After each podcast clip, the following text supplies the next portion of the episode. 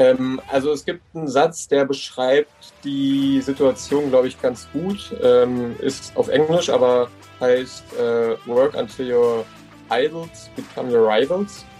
Und mhm. das war so von Anfang an eigentlich irgendwo meine, meine Motivation, dass ich gedacht habe, ich möchte an diesen Sebastian Brende, der halt wirklich die Ikone des Kanadiersports ist in den letzten Jahren, so nah wie möglich ran. Und vielleicht klappt es ja sogar vorbeizufahren.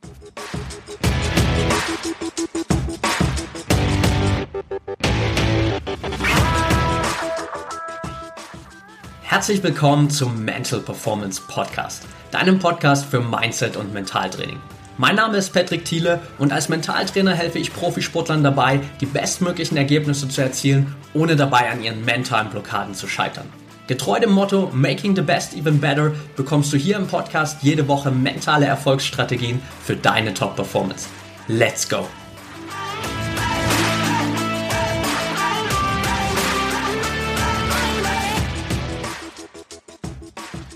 Welcome back hier im Mental Performance Podcast. Heute mit dem deutschen Sprintkanu-Fahrer Konrad Scheibner. Schön, dass du dabei bist, Konrad. Ja, hi, freut mich dabei sein zu dürfen. Ja, ich freue mich extrem auf unser Gespräch heute, einfach weil wir zwei jetzt auch schon ein bisschen länger immer wieder in Kontakt waren, uns immer wieder über verschiedene Themen rund um dieses ganze Thema Mentaltraining, mentale Stärke im Sport ausgetauscht haben. Und von daher haben wir, glaube ich, einiges an Gesprächsstoff für heute. Und äh, du ja jetzt auch gerade kurz äh, vor deinen allerersten Olympischen Spielen in Tokio stehst. Da gehen wir gleich natürlich auch noch mal ein bisschen drauf ein.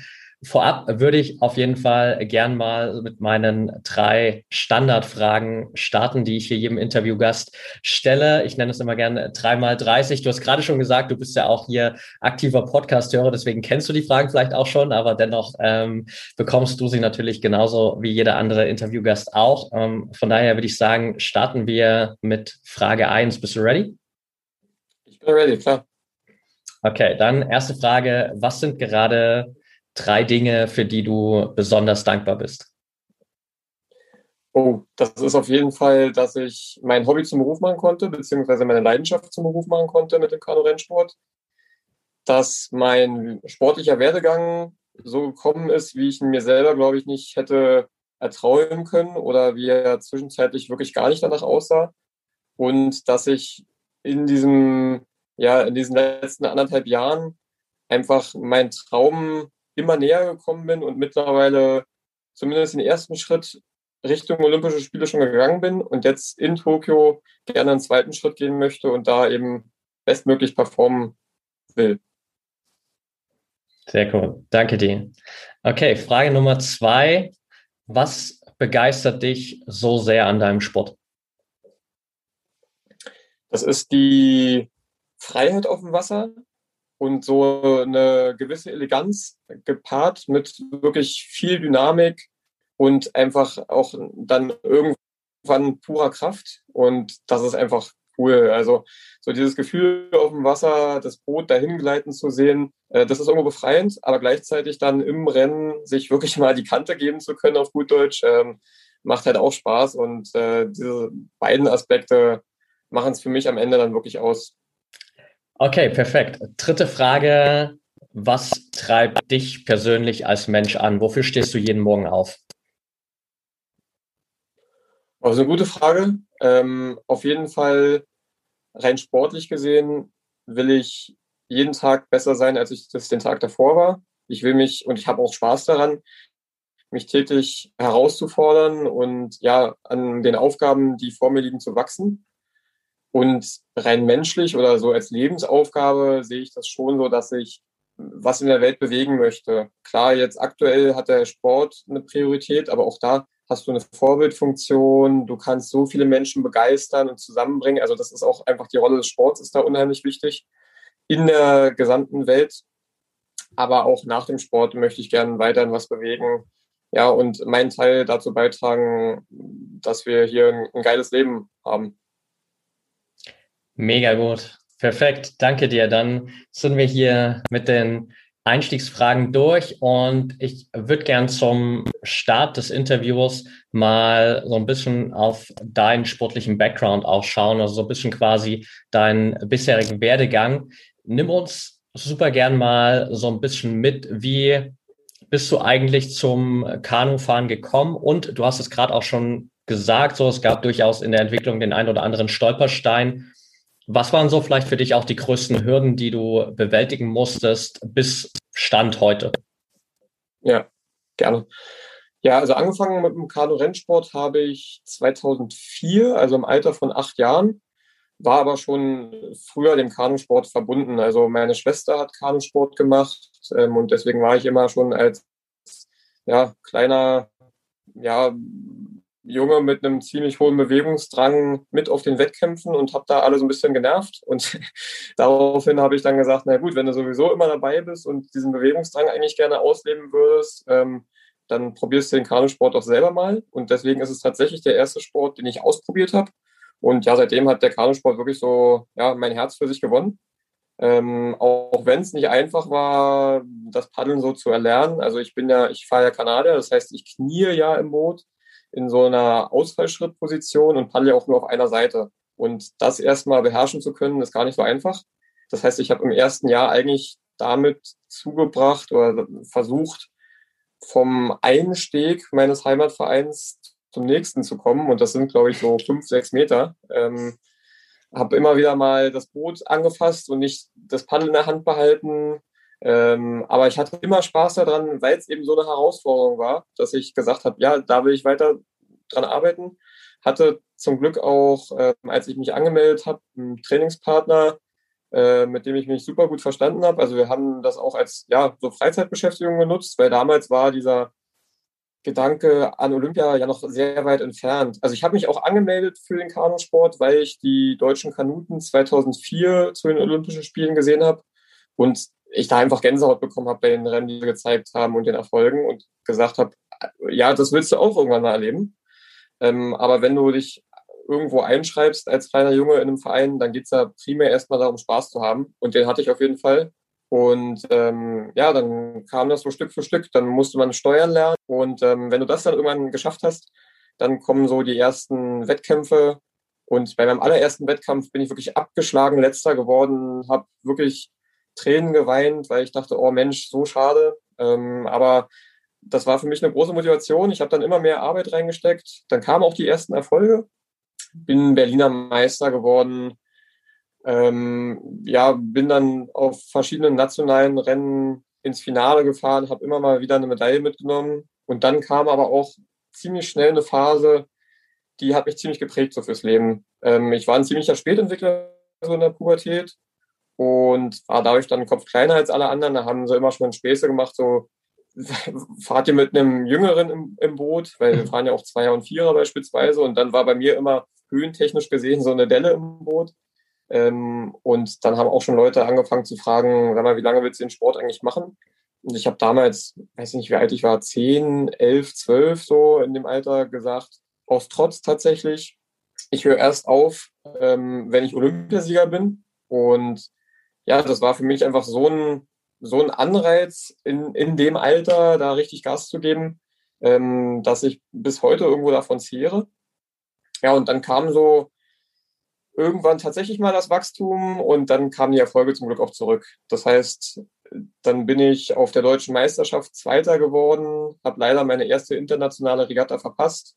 Das Jahr darauf war ich richtig gut unterwegs ähm, und wollte mich für die Juniorennationalmannschaft qualifizieren hatte aber leider Rückenleiden ähm, und konnte mich das deswegen auch nicht qualifizieren.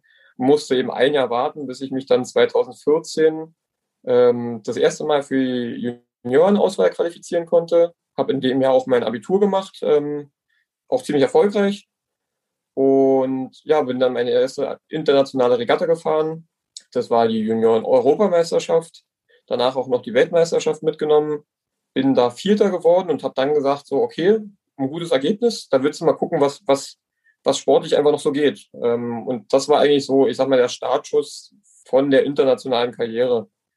Ähm, bin dann aber die folgenden zwei Jahre, also 2015 und 2016, beide Male nochmal Vierter geworden äh, auf der Nachwuchsweltmeisterschaft und bin der Medaille immer näher gerückt. Aber die wollte halt einfach nicht kommen. Also das, da war ich wirklich irgendwann fertig und habe gedacht, du kannst doch nicht drei Jahre hintereinander Vierter werden. Das war schon so ein, ja, irgendwo auch ein Running Gag, sage ich mal. Aber äh, lustig war es ja eigentlich gar nicht, sondern es war ja wirklich eher, dass alle gesagt haben, Mensch, der arme Junge, der wird immer Vierter.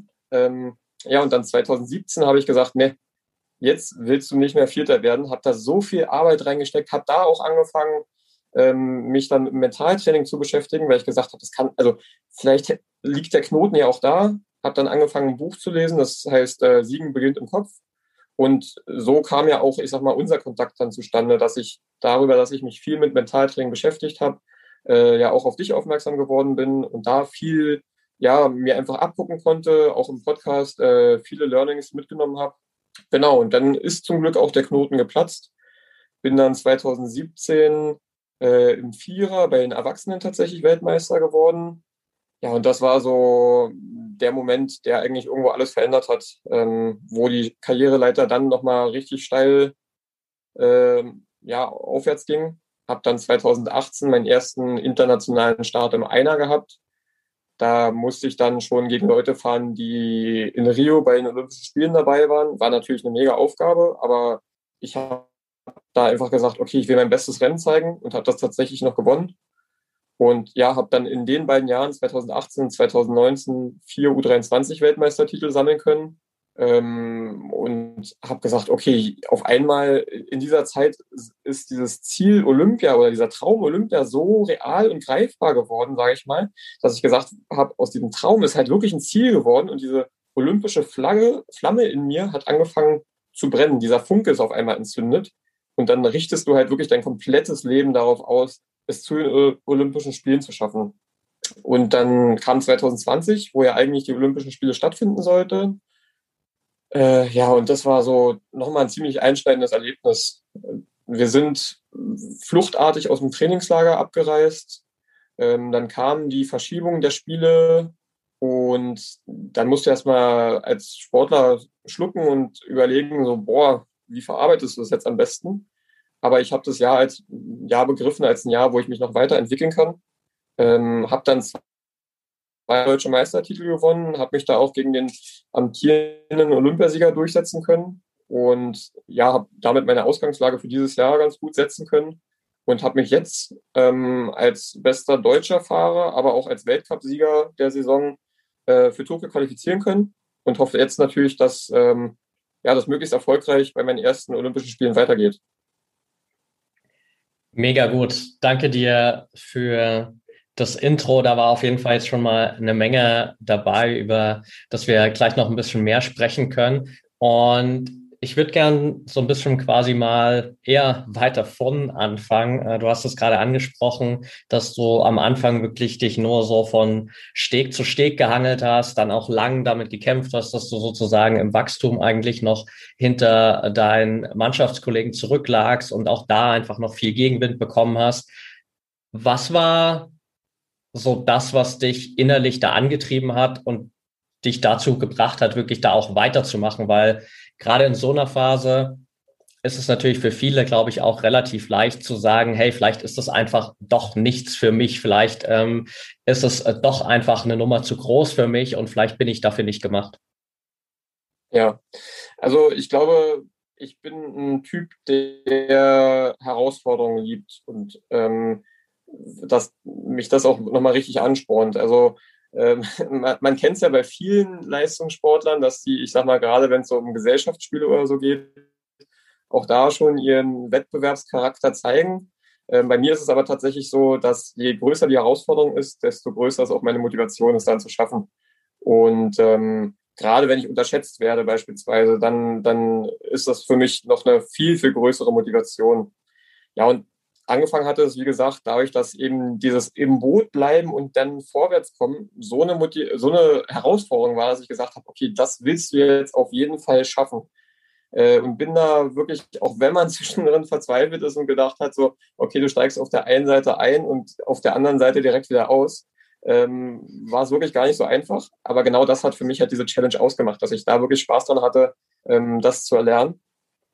Und ja, so zu dem Wachstumsproblem, sag ich mal, da war es halt wirklich, also ja, da war es diese, dieses Unterschätzen, dass viele gesagt haben, ach, der gibt im Training Gas, aber der schafft es halt zum Wettkampf nicht. Ähm, aber ich wollte mir selber, prinzipiell eigentlich nur mir selber beweisen, dass ich dass es schaffen kann. Und diese Herausforderung eben wirklich annehmen, zu sagen, okay, du hast aktuell nicht die besten Voraussetzungen, aber mit Mut, Wille und Konzentration und der, ja, dem nötigen Ehrgeiz und so dieser Professionalität kannst du es auch schaffen. Und ähm, das hat mich halt in den Jahren wirklich so gezeichnet, dass ich das immer noch so mitnehme ähm, und wirklich jede Einheit versuche, mein allerbestes zu geben. Ähm, und ich glaube, auch wenn die, wenn die Jahre nicht einfach waren, wenn ich da auch viel immer dachte, so, boah, das kann doch nicht sein, es viele Rückschläge gab, waren das die Jahre, die somit am zeichnendsten waren und ja, von denen ich jetzt aber profitiere. Ja, definitiv super Einstellung natürlich auch. Und langfristig gesehen gibt einem das natürlich immer extrem viel Selbstvertrauen und Sicherheit. Und rückblickend, wie du gerade schon gesagt hast, sind das immer genauso diese Momente, auf die man natürlich dann irgendwie zurückblickt und sagen kann, das ist genau das, was mich eigentlich geprägt hat. Und du hast auch schon noch einen zweiten ja, glaube ich, relativ prägenden Verlauf angesprochen, nämlich diese drei vierten Plätze in Folge bei den Juniorenweltmeisterschaften und damit für dich dann auch so ein bisschen der Start, was das ganze Thema Mentaltraining angeht. Was würdest du sagen, war so auf dieser mentalen Ebene für dich die größte Veränderung, die dann vielleicht auch zu einem gewissen Maße unter anderem mit dazu geführt hat, dass du dann eben nicht noch ein viertes Mal Vierter geworden bist, sondern dir dann wirklich auch die erste Goldmedaille geholt hast? Ja, das ist eine gute Frage. Ähm, klar, dieses Buch, das ist ja sehr umfänglich. Das beschreibt ja eine Siegermentalität von ganz vielen verschiedenen Perspektiven und das ist ja, ja. auch das, was an, am Ende ein Sportler irgendwo ausmacht, dass äh, du, wenn, wenn du es in die Weltspitze irgendwo schaffst, dann hast du auf dem Weg von jedem Trainingspartner, der dich irgendwo begleitet hat, eine ganze Menge mitgenommen von, ja, von Takeaways, die die als Persönlichkeitseigenschaften irgendwo haben, was die stark gemacht hat. Ähm, aber ich glaube, der größte Gamechanger war wirklich so diese Achtsamkeit auf auf die Psyche, auf die mentale Stärke, dass, dass ich da wirklich ähm, mich einfach ähm, ja, gezielt damit beschäftigt habe, wie sieht denn meine, ja, meine mentale Situation im Training aus, im Wettkampf aus? Was kann ich da noch rausholen? Und ähm, ja, mit dieser Beschäftigung auch einfach als Persönlichkeit gewachsen bin. Und dann 2017, da muss ich auch sagen, wir hatten im Vierer ein super Team. Ähm, aber auch, ich sag mal, die ganze Saison lief ja gut. Also da habe ich wirklich gemerkt, dass ich da ja rundum gewachsen bin und dann einfach diesen Mut entwickelt habe, zu sagen, okay, egal was jetzt passiert, du trennst jetzt deine, dein, deine Erwartung mal von, de, von der Leistung, die du aktuell zeigen willst. Also ich habe jetzt, ich bin da nicht rangegangen und habe gesagt, ich will die und die Medaille gewinnen, sondern ich habe gesagt, ich will mein bestes Rennen zeigen, mein allerbestes geben. Mehr kann ich sowieso nicht machen. Und dann werde ich schauen, was dabei rauskommt. Also wirklich einfach mit Mut an dieses Rennen rangehen. Und dann kam zum Glück auch der Weltmeistertitel bei raus. Okay, danke dir. Du hast es gerade auch schon angesprochen, dass du natürlich dann auch so Deutschland intern äh, relativ schnell gegen extrem starke Konkurrenten dich beweisen musstest. Unter anderem natürlich auch äh, Sebastian Brendel, der ja den Kanu-Rennsport Sport in den letzten Jahren, Jahrzehnten extremst geprägt hat und von dem du ja auch immer sagst, dass er einer deiner großen Vorbilder ist. Auf der anderen Seite ist Sebastian natürlich jetzt dann auch so einer deiner größten Konkurrenten. Wie schaffst du es für dich so, diesen, sage ich mal, Konkurrenzkampf und diese Vorbildfunktion in Einklang zu bringen, so dass es für dich auch noch einen positiven Effekt am Ende hat? Hm. Ähm, also es gibt einen Satz, der beschreibt die Situation, glaube ich, ganz gut. Ähm, ist auf Englisch, aber heißt äh, Work until your idols become your rivals.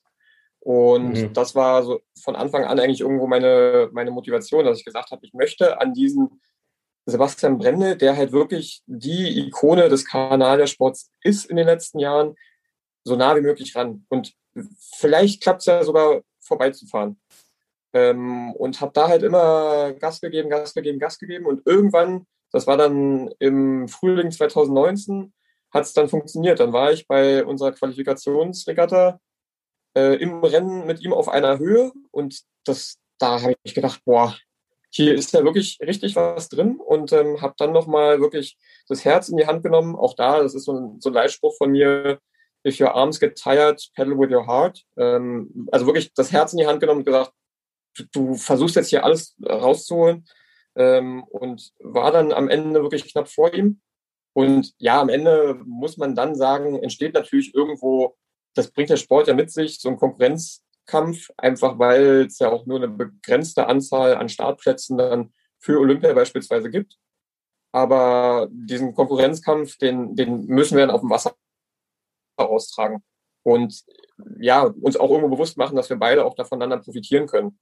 Also, dass wir, wenn wir beide uns gegenseitig unter Druck setzen können auf dem Wasser, auch da enorm aneinander wachsen können und das halt fürs Training auch wirklich super, super gut ist. Aber gleichzeitig habe ich ja immer gesagt, er ist mein sportliches Idol und deswegen habe ich gesagt, auch wenn wir Konkurrenten sind, ich, du kannst ja auch von deinen Konkurrenten so viel lernen und das ist ja bei Basti wirklich der Fall. Der hat eine extrem hohe Einsatzbereitschaft, eine hohe Professionalität. Ähm, und ja, wie gesagt, am Ende musst du als Sportler, glaube ich, auch die Fähigkeit haben, von jedem deiner Wegbegleiter wirklich das Beste raussaugen zu können oder dir abgucken zu können und das für dich dann umzusetzen. Ähm, und deswegen bin ich schon froh, dass wir diese Situation so haben, auch wenn es natürlich, ich sag mal, erstmal eine ganz schöne ja, Monsteraufgabe irgendwo war, zu sagen, okay, du willst äh, an, an so einer Ikone vorbeifahren. Ähm, aber bin nat natürlich umso dankbarer, dass es, dass es geklappt hat und ähm, ja, dass, dass dieser Weg halt ähm, dadurch so seinen Lauf genommen hat. Gleich geht's weiter mit der heutigen Folge. Ich will dir nur ganz kurz die Info für die ProMind Academy mitgeben. Die ProMind Academy ist dein mentales Trainingscenter im Sport, mit dem du trainieren kannst wie die besten Athleten der Welt. Egal ob Profisportler, Leistungssportler oder ambitionierter Hobbysportler, innerhalb der ProMind Academy bist du bestens aufgehoben und bekommst regelmäßig neue Trainingsimpulse, hast Zugriff auf ein komplettes mentales Fitnessstudio mit mentalen Trainingsübungen, bekommst jede Woche die Möglichkeit, in Live-Trainings mit mir, aber auch mit anderen Trainern und Trainerinnen an deinen persönlichen Herausforderungen zu arbeiten. Kannst immer wieder an exklusiven Workshops mit Experten und Expertinnen aus dem Thema mentale Leistungsfähigkeit teilnehmen. Und du hast die Möglichkeit, dich auch immer wieder mit anderen Sportlern und Sportlerinnen auszutauschen, so dass du auch von anderen Sportarten lernen kannst. Das Beste zum Schluss, du hast all diese Trainingsinhalte immer in deiner Hosentasche als App verfügbar, so dass du sie auch dann einsetzen kannst, wenn es wirklich darauf ankommt. Direkt vor deiner Trainingseinheit, direkt vor dem Wettkampf und so kannst du immer bestmöglich vorbereitet in deine sportlichen Herausforderungen gehen. Also check auf jeden Fall jetzt die Show Notes aus oder geh einfach auf www.promind.academy. Da findest du nochmal alle Infos und hast die Möglichkeit, die ProMind Academy 14 Tage komplett kostenfrei zu testen. Anschließend investierst du 39 Euro pro Monat, um innerhalb der ProMind Academy zu trainieren und dich sportlich einfach maximal weiterzuentwickeln, so dass du in Zukunft auf all deine Herausforderungen bestmöglich vorbereitet bist, deine Ziele erreichen kannst und dein sportliches Potenzial wirklich komplett ausschöpfen kannst. Also check jetzt die Shownotes aus oder geh auf www.promind.academy und dann freue ich mich auf unser gemeinsames Training innerhalb der ProMind Academy. Und jetzt geht's weiter mit der heutigen Folge. Ich denke, auch gerade an so einem Beispiel merkt man extrem gut, was auch wirklich so ein bisschen deine Mentalität widerspiegelt. Denn auch da, ähm, ähnlich vielleicht wie in den vergangenen angesprochenen Situationen, was äh, irgendwie die Anfänge im Kanurennsport anging, warst du ja da auch wieder in einer Situation, wo du hättest sagen können, ganz ehrlich so, Sebastian Brendel, das ist einfach so eine große Nummer. Wahrscheinlich ist es muss es mein Ziel sein, zu warten, bis er irgendwann seine sportliche Karriere beendet und dann löse ich ihn ab, weil ich mir nicht zutraue, an ihn ranzukommen. Aber auch da einfach ähm, zwar ihn als Vorbild zu betrachten, aber eben nicht auf so ein Podest zu heben und dann zu sagen, wie kann ich jetzt von ihm lernen, wie kann ich mich da Stück für Stück rantasten bis zu dem Punkt, wo du ihn dann auch geschlagen hast, zeugt natürlich einfach auch von einer unglaublich wertvollen Perspektive auf deine eigene sportliche Entwicklung. Ja, und ich glaube, das, was du angesprochen hast mit dem Zutrauen, das ist eben auch ein ganz, ganz wichtiger Punkt in meinen Augen. Weil ich sage immer, du bist nur so gut, wie du es dir selber wirklich zutraust und damit dann auch zugestehst zu sein. Und ähm, das war, wie gesagt, in, ja, in, der, in meiner bisherigen Laufbahn immer so, dass ich da eigentlich mir nie irgendwo Limits gesetzt habe mental, sondern immer gesagt habe, du versuchst da wirklich einfach dein Bestes zu geben und kannst dann vielleicht auch deine bisherigen Grenzen, die vielleicht irgendwo da waren, auch sprengen und darüber hinaus wachsen. Ähm, und bin da eben wirklich froh, damit so einem, ja, mit diesem Quäntchen Mut und vielleicht auch äh, der ja, nötigen oder vielleicht auch manchmal optimalen Naivität ranzugehen, ähm, um zu sagen, ja gut, ich nehme die Aufgabe halt einfach an ähm, und dann, dann, dann kann es schon klappen, äh, statt zu sagen, okay, nee, ich traue mir das halt nicht zu. Ja, mega gut. Du hast uns jetzt gerade schon mal so einen kleinen Einblick gegeben in den Rennverlauf, als du gesagt hast, dass du natürlich dann 2019 bei dem Rennen, bei dem Qualifikationsrennen gegen Sebastian auch gemerkt hast, dass du mit ihm auf einer Höhe bist. Wie viel bekommst du generell so im Rennen von deiner Konkurrenz mit und wie sehr bist du eigentlich am Ende doch nur auf dich selbst fokussiert? Ich würde sagen, das hat sich über die Jahre gewandelt. Gerade in den Jahren, wo ich noch keine Medaille international gewinnen konnte, war ich vielleicht eher im Außen und nicht so wirklich in diesem, im, im Moment bei mir selbst, nur auf meiner Bahn, sondern habe immer geguckt, so, oh, wo sind die Gegner jetzt? Ähm, und mein Trainer, dem ich hier auch mal wirklich ein großes Kompliment aussprechen muss und große Dankbarkeit, weil er mit meiner Trainingsgruppe zusammen auch einen mega großen Anteil daran hat, dass ich jetzt da stehe, wo ich stehe, hat immer gesagt, zelebrieren. Ähm, und das habe ich auch irgendwann, als ich mich mit dem Mentaltraining beschäftigt habe, begriffen. Je mehr du dich mit anderen beschäftigst, desto weniger bist du ja bei dir selber. Das heißt, wirklich den Fokus auf dich zu legen, auf dein Rennen zu legen und gar nicht auf die anderen zu achten. Wenn, wenn die zwei Längen wegpreschen, dann sollen sie es halt machen. Vielleicht, vielleicht äh, schaffen sie es hinten raus, aber vielleicht gehen sie hinten raus auch ein. Darauf habe ich ja am Ende jetzt nicht so einen großen Einfluss. Ich kann ja wirklich nur mein Rennen fahren. Und ähm, genau das ist, glaube ich, dann am Ende das, das Entscheidende, dass man sich auf sich besinnt, in diesem Moment ist, damit dann auch irgendwo in diesen Flow kommt, gar keine negativen Gedanken irgendwohin ja, verschwendet, sage ich mal, sondern wirklich den vollen Fokus und die volle Energie dann auf die Schläge, die man setzen muss, richtet. Und dann muss ich sagen, und das war in den Rennen, die wirklich so gut liefen, wie beispielsweise dieses Quali-Rennen so, wenn du dann merkst, du bist dabei, dann wachsen dir nochmal Flügel. Das war beim Weltmeistertitel so, das war beim Quali-Rennen so, das war dann bei meinen ersten internationalen Einerrennen so. Ähm, ja, da, wie gesagt, da wachsen ja wirklich Flügel und dann kannst du über dich hinauswachsen und wirklich einfach deine Limits, die du vielleicht vorher irgendwo im Kopf hattest oder vielleicht auch nur im, im entferntesten als Glaubenssätze hattest, tatsächlich sprengen. Und ähm, das ist cool, sich das selber dann beweisen zu können. Sehr cool. Jetzt haben wir schon natürlich immer wieder auch einen extrem guten Einblick dafür, daran bekommen, dass du dich mit Mentaltraining auch jetzt schon ein bisschen länger beschäftigst und da auch für dich einfach schon sehr, sehr viele Lösungen äh, gefunden hast. Äh, wir haben, glaube ich, so 2018, 2019 so die ersten Kontakte gehabt. Mittlerweile arbeitest du mit äh, Sven Schimmel zusammen, der ja auch vor ein paar Wochen hier im Podcast war und ja. ähm, bereitest dich da jetzt gerade auf, auf Tokio vor. Magst du vielleicht mal für die Zuhörer so ein paar äh, ja gewisse mentale vielleicht Strategien oder auch so kleine Routinen teilen, die du immer wieder für dich versuchst zu integrieren, um regelmäßig auch so ein bisschen an deinen mentalen Fähigkeiten zu arbeiten? Mhm. Ja, gerne. Ähm, ja, am Ende ist es ja irgendwo ein, ein Baukasten an Routinen oder Methoden, wo man selber für sich rausfinden muss, ähm, was tut einem gut und sich dann im entsprechenden Moment eben das sucht, ähm, was man in der Situation brauchen könnte. Und da arbeite ich mit Sven eben wirklich dran, verschiedene Techniken auszuprobieren und zu gucken, okay, was wirkt denn ganz gut und was wirkt jetzt weniger gut.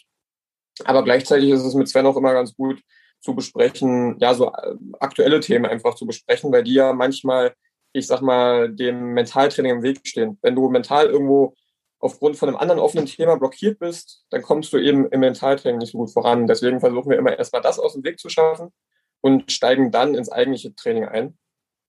Ja, und da, ähm, was bei mir wirklich gut funktioniert, ist so diese Achtsamkeit und Dankbarkeit. Ähm, Gerade mit einem Journal funktioniert mhm. mega gut. Äh, ist ein, ja, beim Start in den Tag, wenn du dir da erstmal Gedanken machst, wofür du eigentlich dankbar sein kannst, ähm, so ein Headstart in den Tag, also das gibt dir richtigen Motivationsschub. Ähm, dann aber auch, was wir viel machen, ist so mit Bildern arbeiten, weil das Unterbewusstsein natürlich da am besten mitarbeiten kann. Äh, ich spreche sehr, sehr stark auf Visualisierung an. Ähm, da haben wir dann einfach, dass man sich, oder beispielsweise Sven mir eine Geschichte erzählt und einfach nochmal so diese Bilder von Erfolgen, von der Arbeit, die ich tagtäglich leiste, ja, vor Augen und vors innere Auge ruft und damit eben man sich selber pusht und in diesen, in diesen Zustand kommt, das wirklich zu wollen in dem Moment.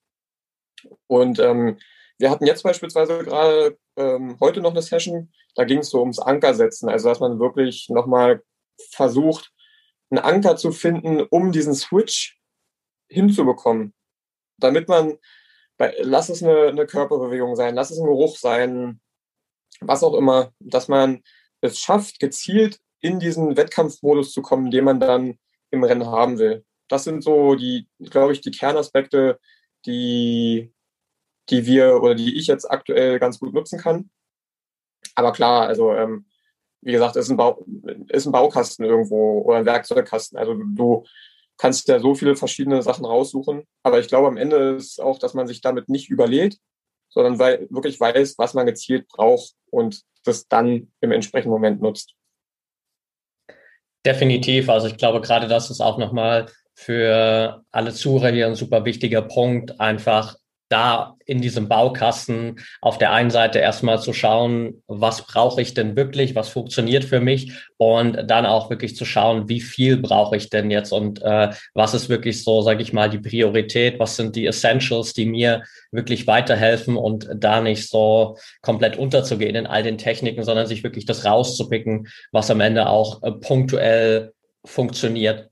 Gibt es da bei dir, sage ich mal, jetzt in Bezug auf Olympia noch irgendwas, was du anders machst als vielleicht in der Vergangenheit in Vorbereitung auf Weltmeisterschaften oder Europameisterschaften? Was ich anders mache, nee, ich glaube, ich mache nichts, ich mache nichts großartig anders, klar. Und da sind wir auch immer hinterher jetzt in der, in der gemeinsamen Arbeit mit Sven. Ähm, darf man an diesem Ziel nicht, also man, dieses Ziel darf, soll groß sein auf der einen Seite, klar, damit man, ich sag mal, dahin arbeitet. Und es ist ja auch, wenn man so von einem Bild spricht, wenn es Hindernisse gibt, äh, muss das Ziel einfach nur größer sein, damit du das Ziel hinter deinen Hindernissen siehst.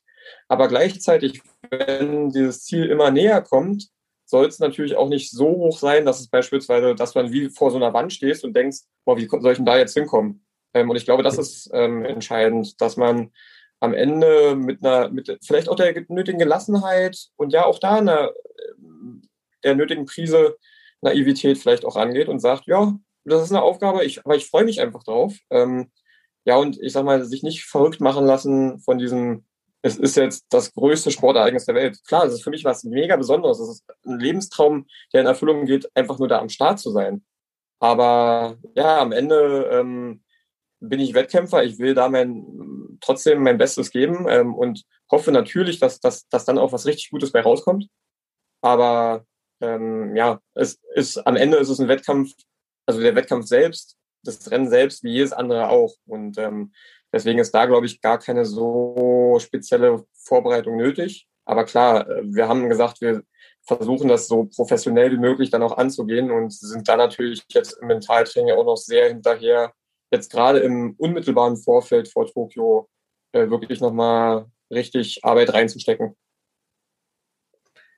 Danke dir. Also ich glaube, gerade auch der Punkt, dieses Ziel so ein Stück weit immer anzupassen, ist definitiv auch ein super wertvoller Punkt für alle, weil wir natürlich ganz oft so in der vielleicht äußeren Wahrnehmung und wenn es einfach nur so um dieses ganze Motivationsthema geht, immer von großen Zielen sprechen, aber keiner sich dessen mal bewusst wird, wie wirkt sich denn eigentlich vielleicht dieses sehr, sehr große Ziel auf mich aus, wenn ich plötzlich unmittelbar davor stehe. Und wie du gerade schon gesagt hast, dann kann es eben auch passieren, dass ich wie vor so einer Wand stehe und wenn ich das dann für mich einfach mal ein bisschen kleiner mache, schaffe ich es natürlich auch gelassener damit umzugehen und am Ende sind dann halt auch so Olympische Spiele, wenn wir mal alles wegnehmen, was irgendwie außenrum passiert, auch nur ein Wettkampf. Das klingt zwar jetzt gefühlt unglaublich klein wahrscheinlich für jeden, der bei den Olympischen Spielen dabei ist, macht es natürlich aber mental für die eigene Performance nochmal ein bisschen leichter, da einfach nur in diesen Wettkampfmodus zu gehen und nicht daran zu denken, wie du gerade so auch gesagt hast, dass es jetzt das größte Sportereignis der Welt ist. Ja, auf jeden Fall. Jetzt Hast du dir mit Olympia natürlich, äh, wie du gerade schon gesagt hast, wirklich so einen Lebenstraum erfüllt, einfach nur erstmal dabei zu sein? Was war das für dich für ein Gefühl, als du wusstest, dass du diese Qualifikation jetzt wirklich sicher hast und dass du definitiv in ein paar Wochen jetzt nach Japan fliegen wirst? Ja, das ist, das ist, glaube ich, schwierig zu erklären, weil es, das war ja so ein, so ein, im Qualifikationsprozess hat man immer einen Schritt nach dem anderen gesetzt. Also das hat angefangen, dass ich bei uns auf der nationalen Qualifikation äh, mir bei den ersten Rennen eine gute Ausgangslage verschafft habe, dann beim, beim zweiten Rennen nochmal gewonnen habe. Dann hatte ich insgesamt zwei von drei Rennen gewonnen in unserer Quali äh, und wusste damit schon mal, dass ich wirklich eine gute Ausgangslage habe für die internationale Qualifikation. Und habe da aber gesagt, okay, du hast jetzt eigentlich schon eine ganze Menge an Schritten gegangen. Jetzt musst du diesen finalen Schritt nur noch setzen und da einfach den Mut beweisen. Und ähm, bin, ich weiß nicht, ob du das Rennen äh, zum Weltcup gesehen hast, aber da halt wirklich äh, sehr, sehr mutig angegangen und ähm, habe das Rennen einfach, bin da rausgeballert wie sonst was. Ähm, und habe dann gesagt, okay, das, das muss jetzt aber auch halten. Ähm, und das war aber auch irgendwo beflügelnd, einfach mit diesem ja, Background, okay, du bist schon, du schon eine sehr, sehr gute Ausgangslage ähm, und willst jetzt einfach nur noch diesen, diesen finalen Schritt gehen, ähm, war fürs Rennen wirklich richtig gut. Ähm, aber ich muss auch sagen, ich war jetzt nicht so, dass ich gesagt habe, so, wow, ja, Tokio und jetzt ist es halt wirklich, ähm, das war's jetzt, sondern ich habe dann natürlich schon an den nächsten Schritt gedacht. Ich habe dann nicht nur gedacht, okay, Quali ist jetzt gepackt, sondern jetzt will ich natürlich, jetzt geht's ja eigentlich erst richtig los. Jetzt geht die Road to Tokio, hat ja jetzt gerade erst Fahrt aufgenommen. Aber am Ende ja. war es natürlich erstmal wirklich ähm, ja eine, eine ja, Befreiung, will ich jetzt nicht sagen, aber was, was sehr Beflügelndes, ähm, eine Bestätigung für die Arbeit, die man persönlich, die der Trainer, die, die Trainingsgruppe zusammen in den letzten Jahren ja da reingesteckt hat für diesen großen Traum. Und auch das muss ich sagen, wir die, fast die gesamte Trainingsgruppe hier zu Hause ähm, fährt jetzt nach Tokio und das war einfach ein geiles Gefühl, dann auch so als Gemeinschaft ähm, diesen, diesen Schritt feiern zu können. Und ich glaube, auch das hast du ja schon in verschiedensten Podcast-Folgen angesprochen, ähm, auch kleine Erfolge feiern zu können. Ähm, und klar, die Qualifikation für Tokio ist jetzt kein kleiner Erfolg, aber eben diese Zwischenschritte, auch die feiern zu können, ähm, mega, mega wichtig. Sehr cool. Danke dir. Jetzt hast du eingangs in den ersten paar Minuten hier im Interview gesagt, dass du dir mit 12, 13 damals gesagt hast, ich höre ich hör erst auf, wenn ich Olympiasieger bin. Und mittlerweile bist du auf einem Level angekommen, wo du definitiv zu den besten Kanurennsportlern der Welt zählst. Mit welchem Ziel gehst du jetzt zu den Olympischen Spielen? Ähm, ja, auch das wirklich gute Frage. Ähm, aber ich glaube, auch da will ich jetzt keine konkrete Antwort geben. Also ich gehe jetzt da nicht rein und sage, ich will die, die und die Medaille gewinnen, weil auch dann ist es ja wieder eine Erwartung. Und ich ja vorhin auch schon gesagt, man muss die Erwartung so ein bisschen von seiner Leistung trennen. Also Sven sagt auch immer, trennen das Ergebnis oder trenne dich von dem Ergebnis, dann kommt das Ergebnis. Ähm, wie gesagt, Tokio für mich auch erstmal, dadurch, dass es die ersten Spiele sind, will ich das A genießen, aber klar, habe ich auch schon gesagt, ich bin Wettkämpfer, ich will halt immer mein Bestes geben. Ich will gucken, wo geht's hin. Und ich glaube, das ist am Ende, ich sag mal, mein, ja, mein Prozessziel. Ich habe, glaube ich, ich will mir gar kein Ergebnisziel setzen, sondern ich will ein Prozessziel setzen. Ich will mein bestes Rennen zeigen. Ich will jetzt in der Vorbereitung so gut wie möglich ja, mich scharf machen für Tokio, die Trainingsqualität einfach wirklich on point setzen. Ähm, und dann, klar, ich würde mich freuen, wenn ich mit, mit Edelmetall nach Hause gehe. Aber ich will jetzt nicht im Vorfeld mir diese ja, Aufgabe auferlegen, sondern wirklich sagen, ich weiß, was ich kann. Ähm, ich will mein bestes Rennen zeigen. Und wenn das beides zusammenkommt, dass ich eben mein Potenzial abrufen kann, dann kann da was Gutes bei rauskommen. Ähm, aber ja, vielleicht ist das auch, ähm, hält das Ganze ein bisschen spannend für die Rennen ähm, und gucke, oder dann können wir alle gucken, wie es am Ende ausgeht. Absolut. Also ich finde es auch mega gut, dass du dich jetzt gar nicht, sage ich mal, dazu hinreißen lässt, irgendwie zu sagen, ich will jetzt Gold, Silber oder Bronze haben, weil natürlich so gerade in der öffentlichen Wahrnehmung ist das natürlich immer so ein bisschen das Statement, was die Öffentlichkeit auch vielleicht von den einzelnen Top-Athleten erwartet, so zu sagen, ich will jetzt unbedingt Gold holen in, in Tokio. Aber wie du schon gesagt hast, natürlich schraubst du natürlich auch unnötig vielleicht für dich die eigenen Erwartungen nach oben und fokussierst dich zu sehr auf dieses Ergebnisziel, wo du einfach für dich natürlich mittlerweile auch die Erfahrung gemacht hast, dass dieses Prozessziel dir viel mehr Orientierung gibt und viel hilfreicher sein kann und du natürlich dadurch auch einfach so von dieser Abhängigkeit vom Ergebnis wegkommst und das Ergebnis am Ende dann vielleicht trotzdem von ganz allein kommt, einfach weil du nur wirklich alles darauf gelegt hast, alles rauszuhauen bei den Olympischen Spielen und dementsprechend dann dir das Ergebnis auch zu verdienen. Ja, das, das merke ich auch in, in, in ganz, ganz vielen Rennen, die ich jetzt in den letzten Jahren gefahren bin ähm, dass ich da halt wirklich nur dieses Prozessziel hatte, zu sagen, okay, ich zeige jetzt mein, eben das Rennen, was ich, was ich gerne zeigen will. Klar, es gab äh, auch Rennen, wo ich herangegangen bin und gesagt habe, ich will das Ding jetzt hier gewinnen. Aber ich glaube, so musst du auch rangehen. Ich sag mal, zu sagen, ja, du, du kannst das Ding gewinnen. Du willst jetzt hier richtig scharf in äh, diese 1000 Meter runterfeuern. Ähm, aber gleichzeitig, ich sag mal, im Rennen selber dann nicht auf diese Platzierung fokussiert zu sein, sondern auf dich selber fokussiert zu sein und dann zu merken, boah, das, das läuft so gut. Ähm, und wie gesagt, das sind die Rennen, das waren meine besten Rennen, wo ich dann einfach nochmal gemerkt habe, okay, jetzt wachsen hier gerade Flügel hier im Rennen. Ähm, und ja, du, du übertriffst eigentlich gerade deine eigenen Erwartungen. Sehr cool. Ich habe abschließend noch ein paar Fragen für dich. Und äh, die erste Frage schließt so ein bisschen an das an, was du ähm, gerade eben auch gesagt hast, dass es immer wieder wichtig ist, auch so diese eigenen kleinen und großen Erfolge zu feiern. Und jetzt geht es natürlich auch im Leistungssport immer wieder um, um Siege, um Erfolge, um Titel. Dennoch ist dieses Wort Erfolg natürlich irgendwie auch für jeden was ganz anderes. Was bedeutet Erfolg für dich? Oh ja, ähm, muss ich sagen, ist, also krasse Frage. Aber ich glaube, auch da muss man sich halt erstmal selber mit sich beschäftigen. Also, das ist eine Frage, die, die habe ich mir zum Glück schon gestellt. Ähm, aber wenn du die jetzt einem jemandem stellen würdest, der sich nicht so sehr äh, mit dem Mentalen beschäftigt, ich glaube, der müsste eine ganze Weile darüber nachdenken. Bei ja. mir ist es Erfolg halt wirklich eben, ja, einfach mich selber herausfordern zu können und an dieser Herausforderung zu wachsen und am Ende die beste Version von mir selbst zu sein, ähm, ohne, ich sag mal, auf diesen spezifischen Erfolg zu sehen. Weil wenn du eine schlechtere Ausgangsposition hast, dann ist ja für dich persönlich ein Erfolg was ganz anderes als jemand, der so viel Talent hat, der, der dann vielleicht auch ein größeres Potenzial hat. Ähm, und ich glaube, darum geht es einfach, sein Potenzial voll ausgeschöpft zu haben. Ähm, und das ist natürlich auch was, was einen motivieren kann auf dem Weg zum, zu diesem Erfolg dann. Definitiv. Sehr cool. Jetzt hast du schon gesagt, oder du bist gerade natürlich so in den letzten Zügen der Road to Tokyo. Heute ist der 30. Juni, als wir das Interview hier aufnehmen.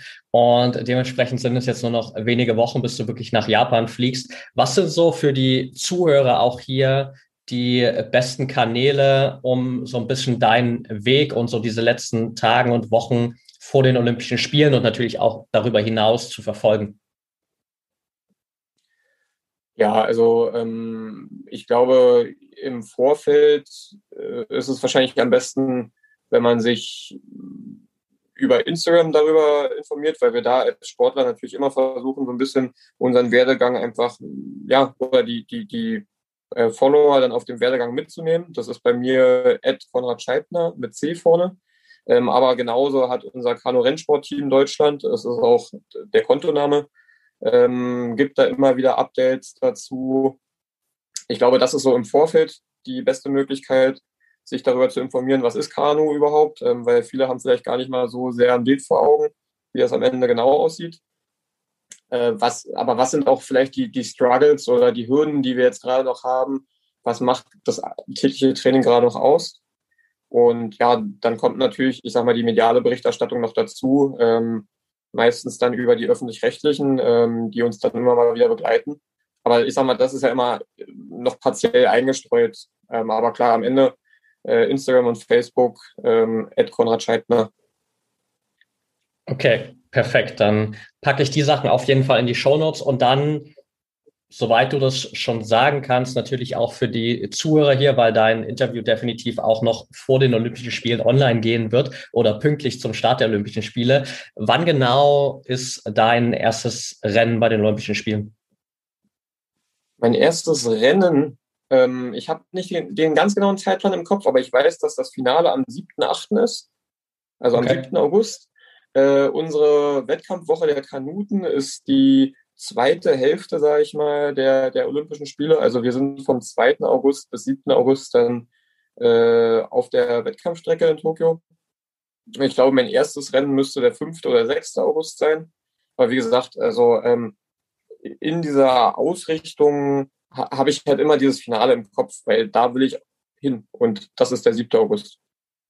Okay, perfekt. Das heißt, für jeden, der jetzt hier zuhört, definitiv spätestens am 7. August einschalten ähm, und sich vorher nochmal informieren, zu welcher Uhrzeit genau. Und dann bleibt mir gar nicht mehr viel zu sagen, als mich erstmal hier für deine Zeit zu bedanken, Konrad und natürlich auch für deinen Input. Also ich denke, man hat einfach in ganz, ganz vielen Momenten und auch sehr viel zwischen den Zeilen gemerkt, dass du dich mit diesem Thema Mentaltraining einfach schon ein Stück weit mehr beschäftigst als viele, viele andere Sportler und da auch einfach für dich schon viele sehr individuelle und extrem gute Lösungen gefunden hast. Und von daher, ja, fettes Dankeschön, dass du das ja auch alles geteilt hast.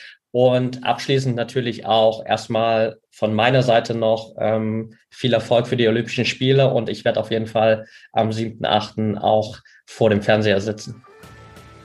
Super, ja, nee, vielen Dank. Ähm, vom Fernseher, äh, also dann musst du auch durchziehen, weil ich glaube, unsere Rennen sind dann irgendwie deutscher Zeit äh, nachts um vier oder was. Aber ich freue mich, wenn du dann, wenn du vom Fernseher dann äh, anhörst. Nee, und sonst erstmal vielen Dank für die Glückwünsche oder für ja, das Erfolg wünschen. Und ähm, ja, ich freue mich, oder hab, hatte Spaß heute ähm, und freue mich jetzt auf alles, was kommt noch. Sehr cool, ja. Ich muss gestehen, tatsächlich, als ich das gerade gesagt habe, habe ich gar nicht so an die Zeitverschiebung gedacht, aber ich meine, das ist jetzt hier quasi, quasi ein öffentliches Commitment und ich meine, Olympische ja. Spiele sind auch nur einmal alle vier Jahre oder zumindest die Sommerspiele. Dann kann man schon auch mal zwei Wochen lang ein bisschen früher aufstehen, um das alles mitzubekommen. Also in dem Sinne freue ich mich auf jeden Fall auf äh, dein Rennen und wünsche dir auf jeden Fall alles Gute für Tokio und wir hören uns ohnehin danach definitiv wieder. Mach's gut, Konrad. Machen wir so.